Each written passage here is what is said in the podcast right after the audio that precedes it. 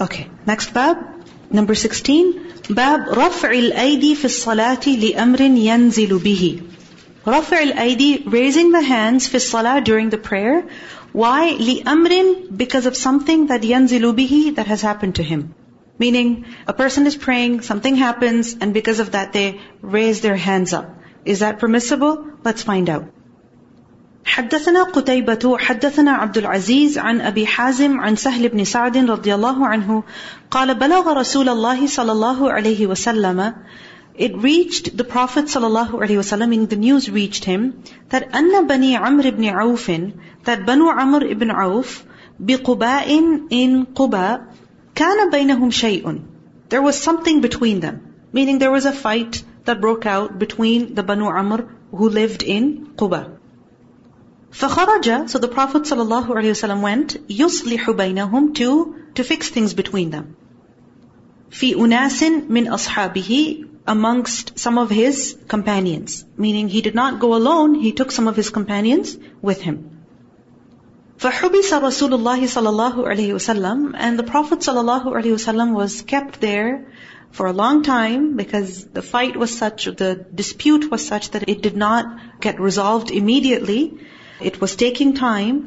وَحَانَتِ الصَّلَاةُ And the time for prayer came in. So the people in Medina, it's time for prayer. The Prophet ﷺ has still not returned. So now what? فجاء بلال إلى أبي بكر رضي الله عنهما. So Bilal went to Abu Bakr رضي الله عنه فقال يا أبا بكر and he said, O Abu Bakr, إن رسول الله صلى الله عليه وسلم قد حبس. The Prophet ﷺ has been delayed, meaning in coming back. وَقَدْ حَانَتِ الصَّلَاةِ And it is now time for prayer. فَهَلْ لَكَ أَن تَأُمَّ النَّاسِ So would you be willing to lead the people? قَالَ نَعَمْ إِن شِئْتَ Abu Bakr said, yes, if you want, I will lead the people in prayer. فَأَقَامَ بِلَالٌ الصَّلَاةَ So Bilal established the prayer, meaning he made the announcement for prayer, as in the adhan, the iqamah, وتقدم أبو بكر رضي الله عنه and Abu Bakr رضي الله عنه came forward in order to lead the people in prayer meaning he stood in the place of the imam. فكبر للناس and he said Allahu Akbar for the people meaning he said Allahu Akbar to begin the prayer and the people prayed behind him. And when they're praying what happened? وجاء رسول الله صلى الله عليه وسلم يمشي. And there came the Prophet صلى الله عليه wasallam, yamshi في sufufi. he was walking between the rows, يَشُقُّهَا شَقًّا cutting through them. What does it mean by that? That he had to make his way to the front of the jama'ah. So, he had to go through the rows. So, that's what he did. حَتَّى قَامَ فِي الصَّفْ Until he came to the first row and he stood there. فَأَخَذَ النَّاسُ فِي التَّصْفِيحِ So the people began, they took clapping, meaning that's what they started doing. People began clapping. Why did they clap? To get the attention of Abu Bakr. قال سهل. Sahl said that التصفيح هو التصفيق. تصفيح is the same thing as تصفيق which is to clap. قال وكان أبو بكر رضي الله عنه. He said that Abu Bakr رضي الله عنه was such that لا يلتفت في صلاته. He would not turn back in his prayer. And remember التفات I mentioned to you it's of the قلب and also of the eyes or of the body. That it's the turning away of the heart, meaning the heart getting distracted. Turning away of the eyes, meaning the eyes looking around here and there. And the turning away of some other parts of the body, meaning not doing what they should be. So he said, Abu Bakr radullahu anhu, la yaltafitu fi. We can understand iltifat as any of these. He would not get distracted in his prayer. So he did not notice the coming of the Prophet ﷺ. He did not notice the clapping of the people. He was so into his prayer, and that's how he would pray. You know, in another narration we learned that Abu Bakr anhu in Makkah, when he would perform the salah, he had made a masjid in his house, when he would pray, he would cry so much that people, women, children, men, they would gather to just watch him pray. And he would continue praying. And he was described as bakka, rajulun bakka, meaning a man who would cry profusely in his salah. And imagine people have gathered to watch him. Is he distracted by them? No. No idea that people are watching him. And what happens with us when we're praying? All our attention is on who? On who? People around us. Oh, they're looking at me, they're watching me. I better do my ruku' properly? I better recite a long surah. Am I moving my finger correctly? Our focus is on other people. Abu Bakr radiallahu anhu is so engrossed in his prayer that he did not know the Prophet sallallahu alaihi wasallam had arrived. And the little bit of clapping was not enough to distract him. So what happened? فَلَمَّا أَكْثَرَ النَّاسُ then when the people clapped too much, when there was a lot of noise, finally iltafata. Finally, he turned to see that, oh, there was an issue. It took a whole lot of noise to distract him from prayer. And when finally he turned around, فَإِذَا رَسُولُ اللَّهِ صَلَى اللَّهُ عَلَيْهِ وَسَلَّمَ There was the Messenger of Allah صلى الله عليه وسلم فَأَشَارَ إِلَيْهِ And the Prophet صلى الله عليه وسلم gestured to him, يأمره أن يصلي Instructing him to pray.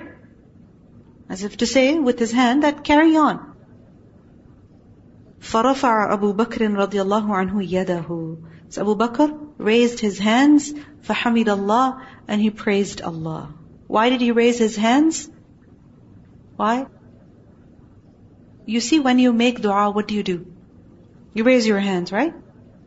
So Abu Bakr radiallahu anhu is raising his hands and saying Alhamdulillah because he's thanking Allah subhanahu wa ta'ala for this privilege, for this great honor.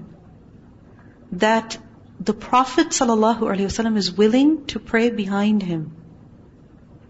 Right? We're taught to say the dua, وَجَعَلْنَا لِلْمُتَّقِينَ إِمَامًا That, oh Allah, make us an imam of the muttaqeen. This was really being imam of the muttaqeen. This is not something small. Such a huge privilege. So Abu Bakr anhu is raising his hands, glorifying and praising and thanking Allah. Right? رَفَعَ يَدَهُ and حَمِدَ اللَّهِ but of course, he was not going to stay in that position in front of the Prophet ﷺ, even though the Prophet ﷺ told him, ثُمَّ رَجَعَ الْقَهْقَرَى He went backwards, alright? And we discussed the meaning of qahqara, that you just step backwards without turning your face, like you walk backwards. ثُمَّ رَجَعَ الْقَهْقَرَى وَرَآهُ حَتَّى قَامَ فِي الصَّفِّ And he saw him until he stood in the row. وَتَقَدَّمَ رَسُولُ اللَّهِ صَلَى اللَّهُ عَلَيْهِ وسلم And the Prophet صلى الله عليه وسلم came forward فَصَلَّى لِلنَّاسِ And then he led the people in prayer. فَلَمَّا فَرَغَ When he finished the prayer أَقْبَلَ عَلَى النَّاسِ He turned towards the people فَقَالَ And he said يَا أَيُّهَا النَّاسِ O people مَا لَكُمْ What's, what happened? What's wrong with you? That حِينَ نَابَكُمْ شَيْءٌ فِي الصَّلَاةِ That when something happens to you during the prayer أَخَذْتُمْ بِالتَّصْفِيحِ you started clapping? Like, what happened? Why were you clapping so much? Why? إِنَّمَا التَّصْفِيحُ لِلنِّسَاءِ Clapping is for women, meaning in prayer. مَنْ نَابَهُ شَيْءٌ فِي صَلَاتِهِ And if something happens to a person in his prayer, فَلْيَقُلْ سُبْحَانَ اللَّهِ Then he should say Subhanallah. So basically the Prophet ﷺ is telling them that if something happens, you should have said, you should say Subhanallah. And the clapping is for women, and we discussed the reason why clapping is for women. ثم التفت إلى أبي بكر Then after telling the people, now he turned towards Abu Bakr radiallahu anhu فقال يا أبا بكر And he said, Oh Abu Bakr, ما منعك What prevented you أن تصلي للناس حين أشرت إليك That you lead the people in prayer when I told you to. When I gestured to you, you should have led the people in prayer. قال أبو بكر Abu Bakr said, ما كان ينبغي لابن أبي قحافة It is not appropriate for the son of Abu Quhafa أن يصلي بين يدي رسول الله صلى الله عليه وسلم that he should pray before, in front of the Prophet صلى الله عليه وسلم. It's not correct for him to do that. Meaning, it's not possible that I would pray in front of you. Because what does Allah subhanahu wa ta'ala say? That لا تقدموا بين يدي الله ورسوله. Don't go in front of Allah and His Messenger. So Abu Bakr radiallahu anhu was not going to pray in front of the Prophet sallallahu alaihi wasallam. This hadith, alhamdulillah, we have read it before, we have discussed it in detail. What is of relevance over here is the point which Imam Bukhari is bringing, that it is permissible for you to raise your hands in salah for the purpose of making dua also. Why? Because raising your hands is such a position in which you are expressing humility. Like for example, when your neck is bent down and you lift up your hands, this is an expression of humility and neediness. Correct? It's a position of khudur and tadallul. So in salah, if you are making dua, like for example, when you get up from ruku', for instance, and you make dua, like in witr, and you raise your hands, there's nothing wrong with that. There's nothing wrong with that. You are praying salah and just, you know, automatically your hands just come up in gratitude like it happened to Abu Bakr radiallahu anhu. Or in fear, or in awe. So if your hands come up, it's okay. This kind of movement is permissible. Why? Because this movement, or this position rather, is of humility. So there is nothing wrong with that. And the Prophet ﷺ did not object to this movement of Abu Bakr radiallahu anhu. Next bab, number 17, bab al-khasri fi salah. Al-khasr during salah. Is this permissible? The question is, what is al-khasr? Khasr is the middle of a person's body, man or woman, meaning their waist. It's the part that is right above the hips. So, the waist. And khasr would mean here placing your hand on your waist. Either one or both. So for example, a person putting their right hand on their waist or putting right and left both hands on their waist. So this position, is it permissible? Like for example, you're praying behind the imam, alright, and the imam is reciting Surah Al-Baqarah, your back is hurting, and you're tired of standing, so can you just like put your hands on your waist and, you know, stretch your waist and, you know, your back and your hands a little bit. Can you do that? This kind of movement, is it permissible? Let's find out. حدثنا أبو النعمان حدثنا حماد عن أيوب عن محمد عن أبي هريرة رضي الله عنه Abu Hurairah رضي الله عنه reported قال نهي عن الخصر في الصلاة He said that khasr is prohibited in prayer. وقال هشام وأبو هلال عن ابن سيرين عن أبي هريرة عن النبي صلى الله عليه وسلم So according to this hadith, it's very clear that khasr has been prohibited. Let's look at the next hadith also. حدثنا عمرو بن علي حدثنا يحيى حدثنا هشام حدثنا محمد عن أبي هريرة رضي الله عنه قال نهي أن يصلي الرجل مختصرا He said, it has been forbidden for a man to pray mukhtasira. Mukhtasira meaning while in the position of having his hands on his khasr. Meaning it is not allowed for people to pray with their hands resting on their waist. So both of these ahadith, they mention very clearly that khasr is not permissible. Regardless of what the reason is. You don't do that in salah.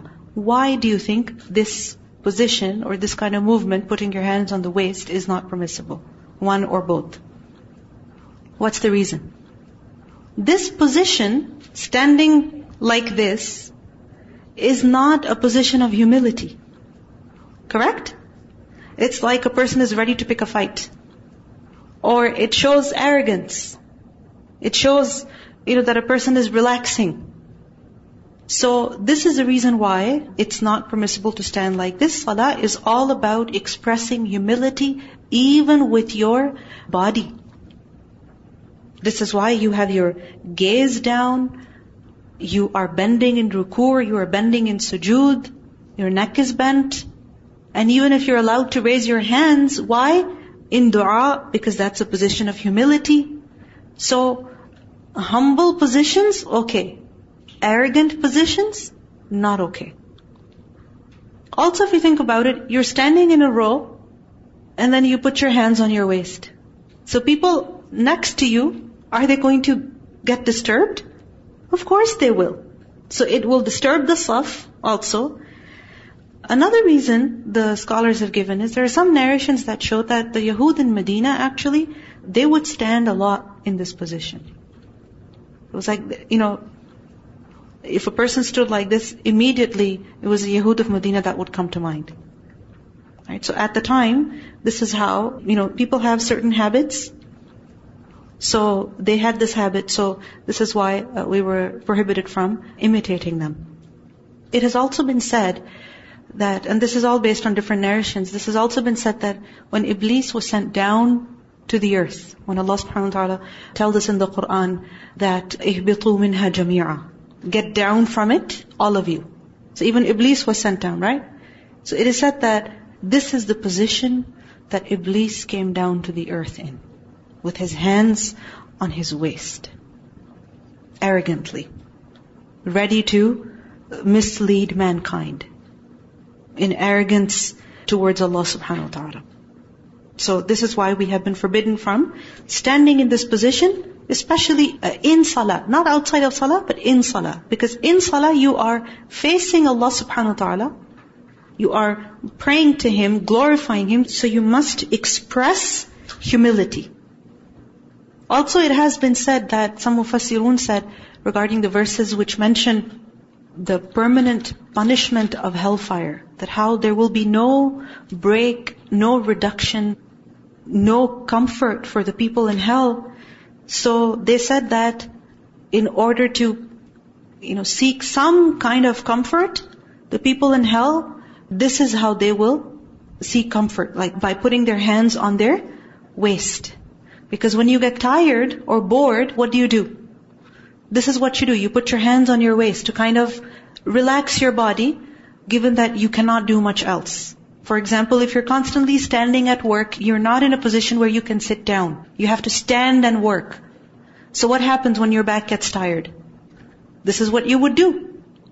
So they said that this is something that people of hell will do. So for all of these different reasons, it is not correct to stand in this position in the salah, even for a few moments.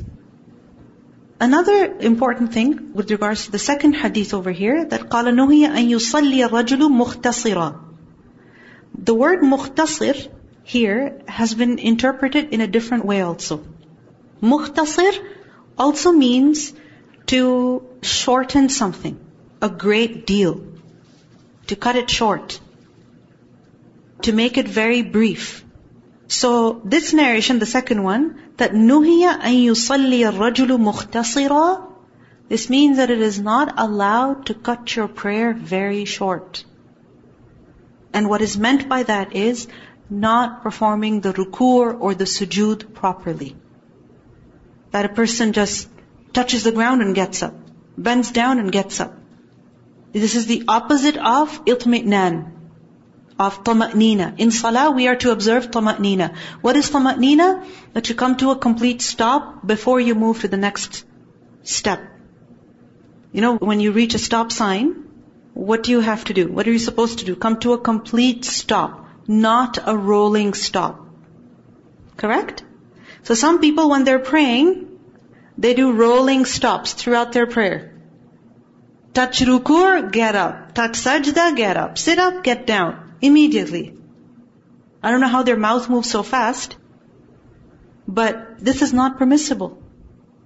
When you are praying salah, you're not allowed to make your salah mukhtasir. You're not allowed to cut it short. Short, as in incomplete. Ruku' is complete. When you go in the position of ruku', you come to a complete stop, even if it's just for one or two seconds But then you get up after coming to a complete stop. So both of these meanings have been reported. Mukhtasir, meaning while having hands on the waist, or mukhtasir, cutting the salah very short, as in incomplete. Both of these things have been forbidden. Next bab. باب تفكر الرجل الشيء في الصلاة. تفكر الرجل الشيء, a person thinking about something في الصلاة in the prayer.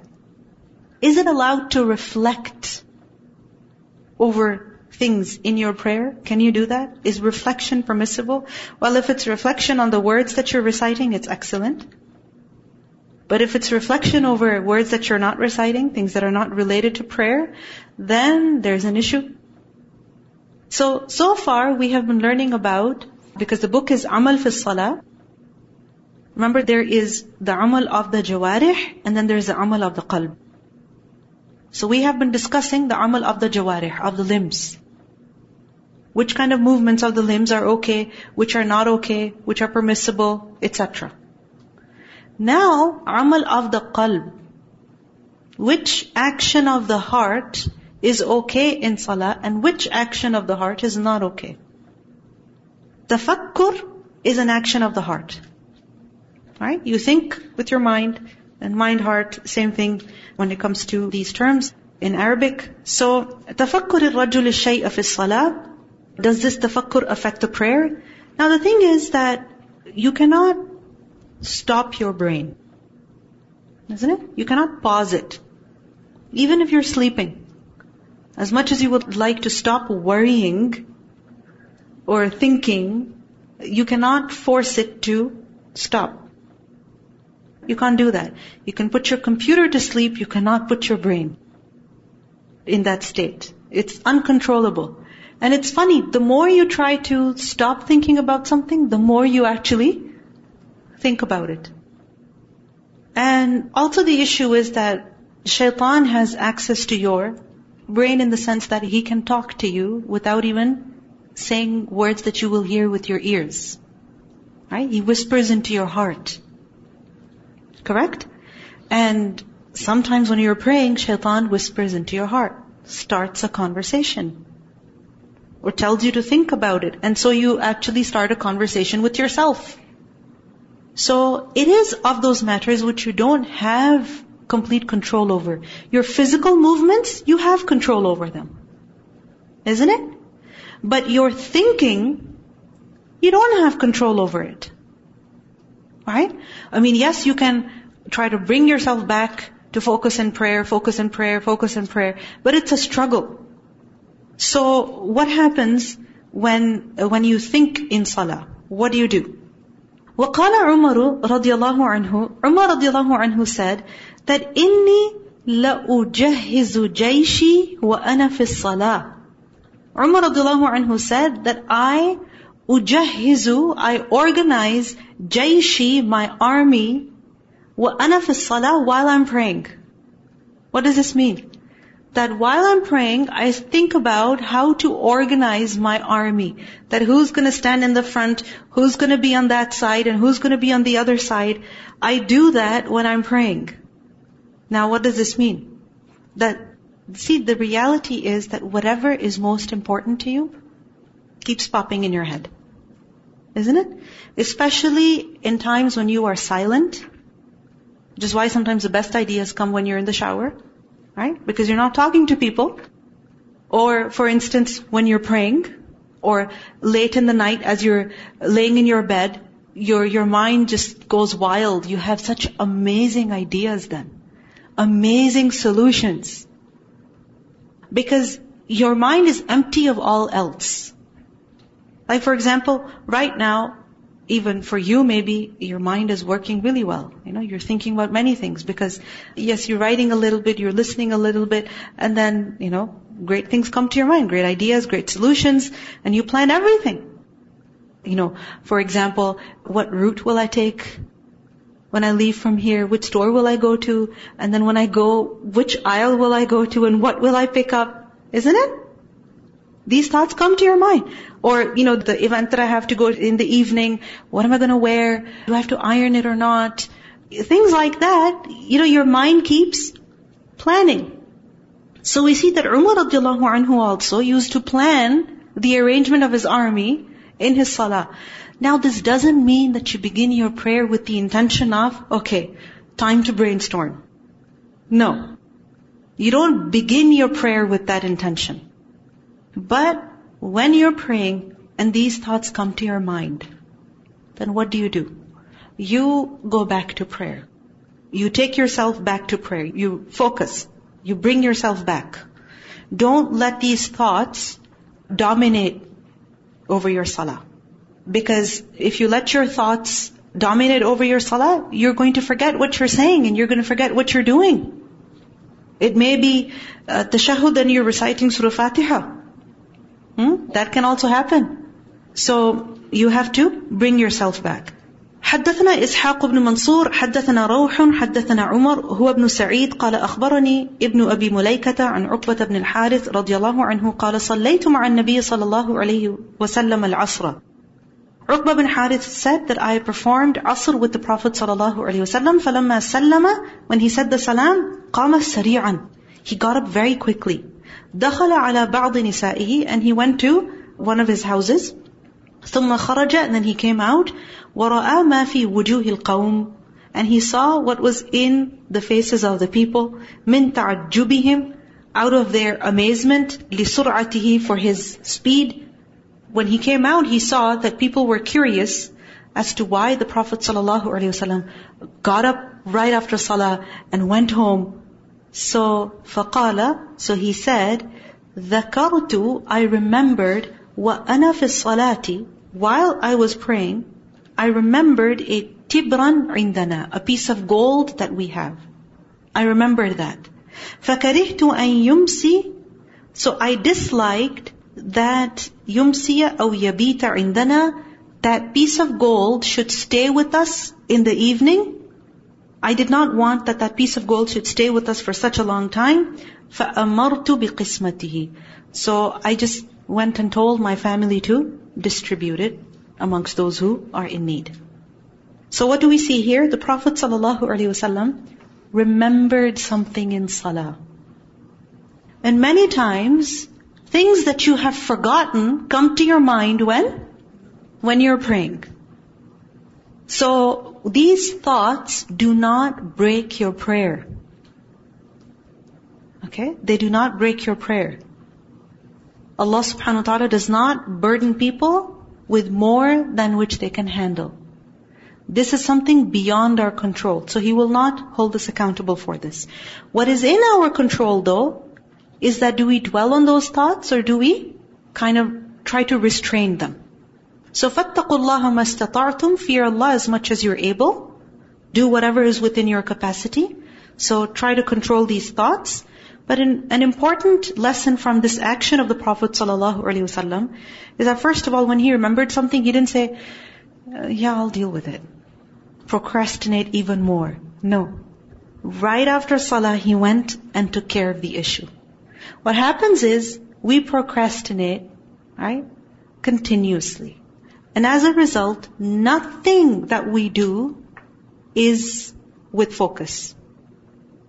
Because in our salah, we remember all the deadlines and all the emails we have to respond to and all the things that we have to do and all the work we have to do. And then what happens when we say the salam? Oh my God, I have so much work to do. Forget it. Let me check Instagram. And we distract ourselves. This is why nothing we do can be done properly. Another important thing we see in the action of the Prophet ﷺ is that when he saw curiosity and wonder on the faces of people, he didn't leave them wondering. He satisfied their curiosity. Because it was kind of strange for him to get up right after salam and go home and come out again. Like what happened? Everything okay? So, when you see people curious, don't leave them in curiosity. Satisfy their curiosity as long as the information is not going to harm them. You know, Salman al-Farisi radiallahu anhu, he really wanted to see the khatim, the mark on the Prophet's neck, the sign of prophethood. So he wanted to see that, and this is why he would, you know, go around the Prophet sallallahu alaihi wasallam trying to catch a glimpse so once the Prophet ﷺ noticed that Salman al-Farisi was right behind him, and he let down his shawl We like to keep people curious. Keep them curious, because if you keep them curious, you control them. And the Prophet ﷺ is so gentle with people that he satisfies their curiosity. What an excellent teacher he was. Hmm? Muallim.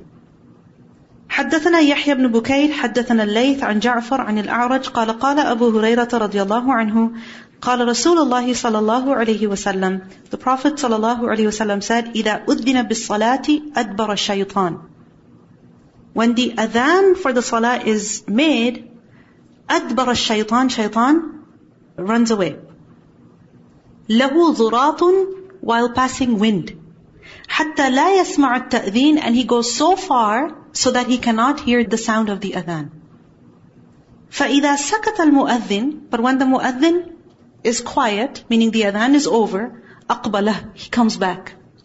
فَإِذَا ثُوِّبَ And then when it is done again, meaning the iqama is made, أدبر, again shaitan goes. فَإِذَا سَكَتَ When the iqama is over, أقبله, he comes back. How persistent he is. This is why khannas keeps coming back.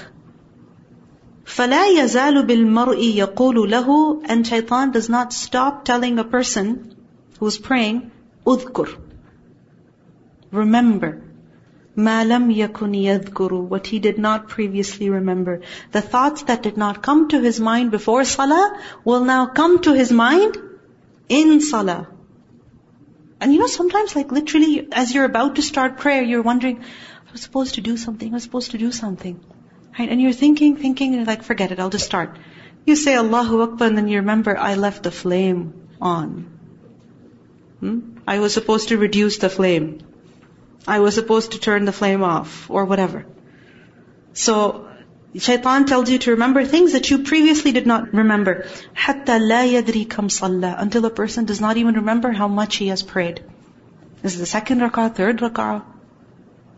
قال أبو سلمة ابن عبد الرحمن Abu Salama ibn Abdul Rahman said that إذا فعل أحدكم ذلك that if one of you does this, it happens to him that he's praying and he doesn't even remember what, where he is, فَلْيَسْجُدْ سَجْدَتَيْنِ وَهُوَ قَاعِدٌ That he should just perform two sajdas. Basically what he's saying is that if a mistake happens like this, then you fix the mistake and you perform the sajda sahu at the end. وَسَمِعَهُ أَبُو سَلَمَةَ مِنْ أَبِي هُرَيْرَةَ رَضِيَ اللَّهُ عَنْهُ So in this hadith, what we learn is that shaitan attempts to distract you in your prayer over and over again. And if these thoughts prevail over you and because of them you make a mistake in your salah, all you need to do is fix your prayer, right? For example, if you're not sure about how many rak'at you have prayed, you count it as one less, alright? For example, you're not sure whether it's a third or the fourth, so you will count it as third, you will perform one more, and then you will do two sajdas at the end. So, this is an important thing we must remember. Another issue we see here is that shaitan, what is mentioned here is that he runs away when the adhan is made. Why? Because the dhikr of Allah is being made loudly. Allah's glorification is being proclaimed. People are being invited to prayer, invited to success. And that frightens shaitan, terrifies shaitan. It scares him so much that he runs while passing wind. What does it mean by this? While passing wind.